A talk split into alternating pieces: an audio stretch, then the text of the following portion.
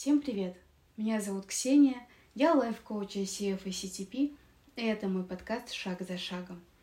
Здесь я делюсь своими историями и показываю, как маленькие шаги способны привести к колоссальным результатам. Тема нашего сегодняшнего подкаста – психологические аспекты поиска работы. Что вообще не так? Часто, когда человек ищет работу, он концентрируется только на внешней стороне этого дела. Сильное резюме – зубрежка перед собеседованием, оформленный опыт, выглаженная рубашка, отклики в привлекательной компании, сопроводительные письма и тому подобное. А по итогу множество сильных, умных, классных специалистов работают либо за бесценок, либо на износ, либо не могут пройти собеседование и ищут работу годами. Я убеждена, что к смене и поиску работы нужно готовиться и с психологической точки зрения – Подготовка должна быть обстоятельной. Все ниже сказанное – мой личный опыт, а также опыт моих успешных коллег и друзей. Поставьте цель. Нет цели – нет результата. Есть люди, которые смотрят сразу несколько разных направлений. Это здорово, но это увеличивает время поиска работы. Необходимо понимать, что если поиск одной вакансии занимает x часов, то поиск пяти вакансий будет занимать x5 часов. На написание сопроводительных и подготовку к собеседованиям также уйдет в пять раз больше времени. Надеюсь, вы знаете, что почти для каждой вакансии сопроводительное письмо и собеседование должны быть уникальны. Рассчитайте силы и время. Сколько времени вы готовы выделить на поиск работы? Если готовы делегировать это специалисту, то сколько времени готовы потратить на его поиск? Сколько готовы ему заплатить? Ответы на эти вопросы на старте позволят сэкономить ваши силы. Зачем вам это нужно? Распишите в красках, как изменится ваша жизнь, когда вы найдете работу. Если картина получается безрадостная, то у вас не будет мотивации ее искать. Вы будете апатичны, и это состояние обязательно почувствует будущий работодатель. Но самое грустное, что даже после того, как найдете работу, вы будете несчастны. Так быть не должно. Опишите вакансию мечты. Какая у вас роль? Кто вас окружает? Чем вы занимаетесь? Какая это компания? Большая, маленькая, международная? Есть ли у вас командировки? Как часто? Даже если вы начинающий специалист, а вакансия вашей мечты топ-менеджер – это ок. Не думайте о престижности ваших умениях, не нужно стесняться в своих желаниях. Подобными мечтаниями вы сразу наметите свой карьерный трек – что в свою очередь настроит ваш мозг на поиск подходящих именно вам вакансий. Нет большого смысла развиваться в области бухгалтерии, если вы хотите быть геймдизайнером, но только если для удовольствия или расширения кругозора. Лучше уж сразу найти соответствующие стажировки, либо попробовать себя в смежных областях. Помните, что ваш опыт – это то, что вы будете продавать своему работодателю, и желательно, чтобы он был релевантным. Оцените свои возможности. Это подкаст по психологическим аспектам, но я не могу не упомянуть тему обучения. Как повысить вашу привлекательность для работодателей? Только без фанатизма. Никаких обучений на полгода за крупные суммы денег. Что может помочь прямо сейчас или в течение недели? Ну, максимум двух. Не, бо- не бойтесь указывать в резюме бесплатные или краткосрочные курсы. Наличие обучения презентует вас работодателю как увлеченного человека, которого мотивируют не только деньги.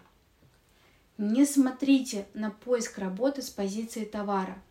Смотрите на поиск работы с позиции партнерства. Часто возникает желание откликаться на все подряд, чтобы хоть кто-то взял. Это неверная стратегия. Смотрите на вакансию как партнер.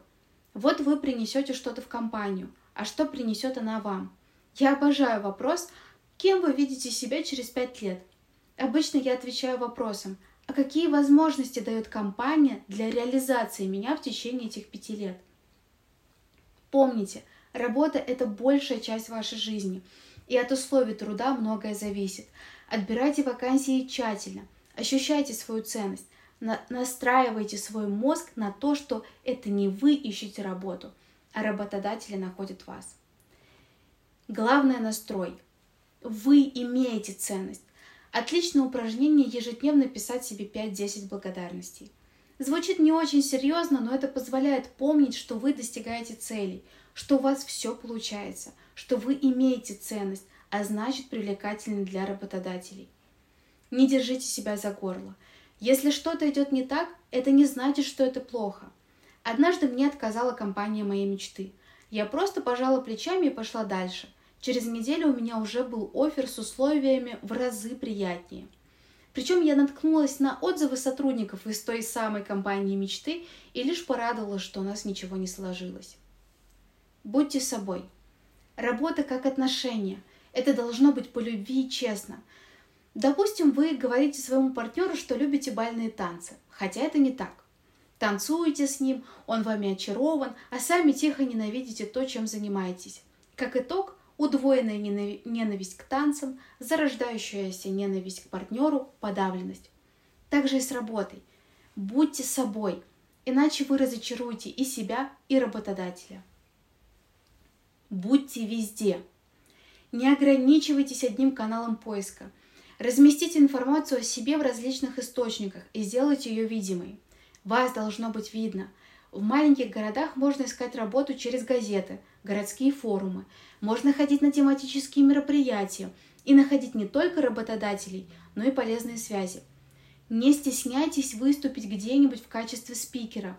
Это не только красивая строчка в резюме, но и отличный шанс заявить о себе. Представляйте, что вас пригласили в хорошую компанию на вакансию вашей мечты. Это не какая-то эзотерика. Таким образом, вы программируете свой мозг на успех, а также снижаете тревожность. Ну хорошо. А что по собеседованиям? Вот вы подготовили ответы на профессиональные вопросы или портфолио в зависимости от вакансии. Прочитали информацию про компанию, возможно, даже отрепетировали интервью. Что дальше? Внешний вид. Очевидно, но многие пренебрегают. Если вы собеседуетесь на руководителя в государственную компанию, то будет странно, если вы выглядите как свободный художник. Выспитесь, Работодатель ждет эффективных кандидатов, а не уставших с недовольным лицом. Перед началом интервью найдите укромное место и как следует поулыбайтесь. Сильно-сильно. Таким образом вы немного поднимете себе настроение. Будьте дружелюбны и вежливы. Все субъективно. Вас оценивает такой же человек, как и вы. Он может ошибаться или неправильно вас понять. Не нужно нервничать. Если какой-то вопрос поставил вас в тупик, дайте себе время на размышление – Возможно, спросите уточняющие детали у интервьюера. Не бойтесь рассказать что-то своими словами. Незнание правильного решения не повод для самобичевания. Но если на вас сильно давят, хамят, возможно, даже оскорбляют, это повод закончить собеседование. Цените себя и берегите свои нервы, но оставайтесь вежливы. Однажды мне пришлось закончить собеседование раньше, потому что нанимающий мужчина был предвзят ко мне – просто потому что я девушка. А что если провал? Отнеситесь философски. Не вы первый, не вы последний. У всех бывает неудача. Думайте об этом как об опыте. Ничто не зря. Все, что я говорила выше, это продукт моих неудачных собеседований. Опыт имеет ценность. Вы можете его преподавать и продавать. Как спасти собеседование? Смиритесь с провалом. Звучит нелогично, но если вы смирились с поражением, то сразу сняли с себя огромный груз ответственности. Вы расслабляетесь, а когда вы расслаблены, ваш мозг лучше вспоминает информацию.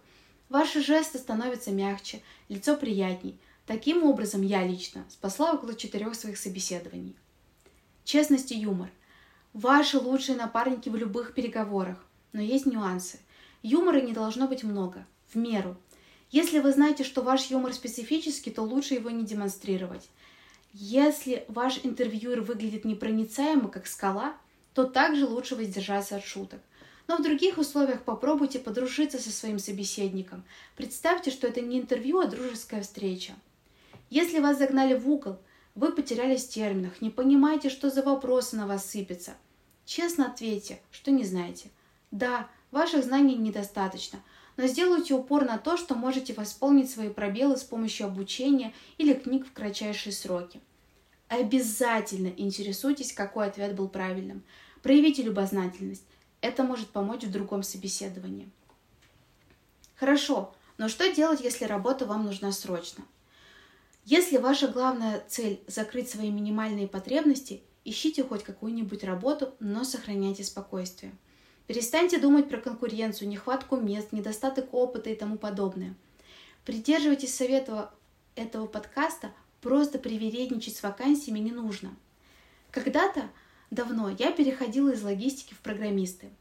И тогда я работала и в колл-центре, и секретарем, а пару дней кофе-леди, убирала грязную посуду за офисными работниками в Москва-Сити.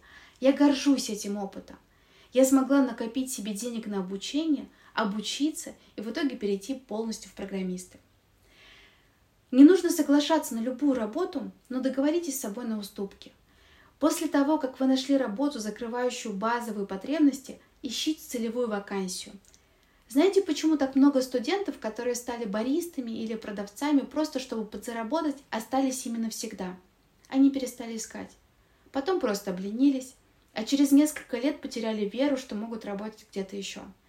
Не берем в расчет тех, кто работает продавцом или баристой просто потому, что им нравится. Вообще, даже если вы устроились на работу своей мечты, продолжайте мониторить рынок.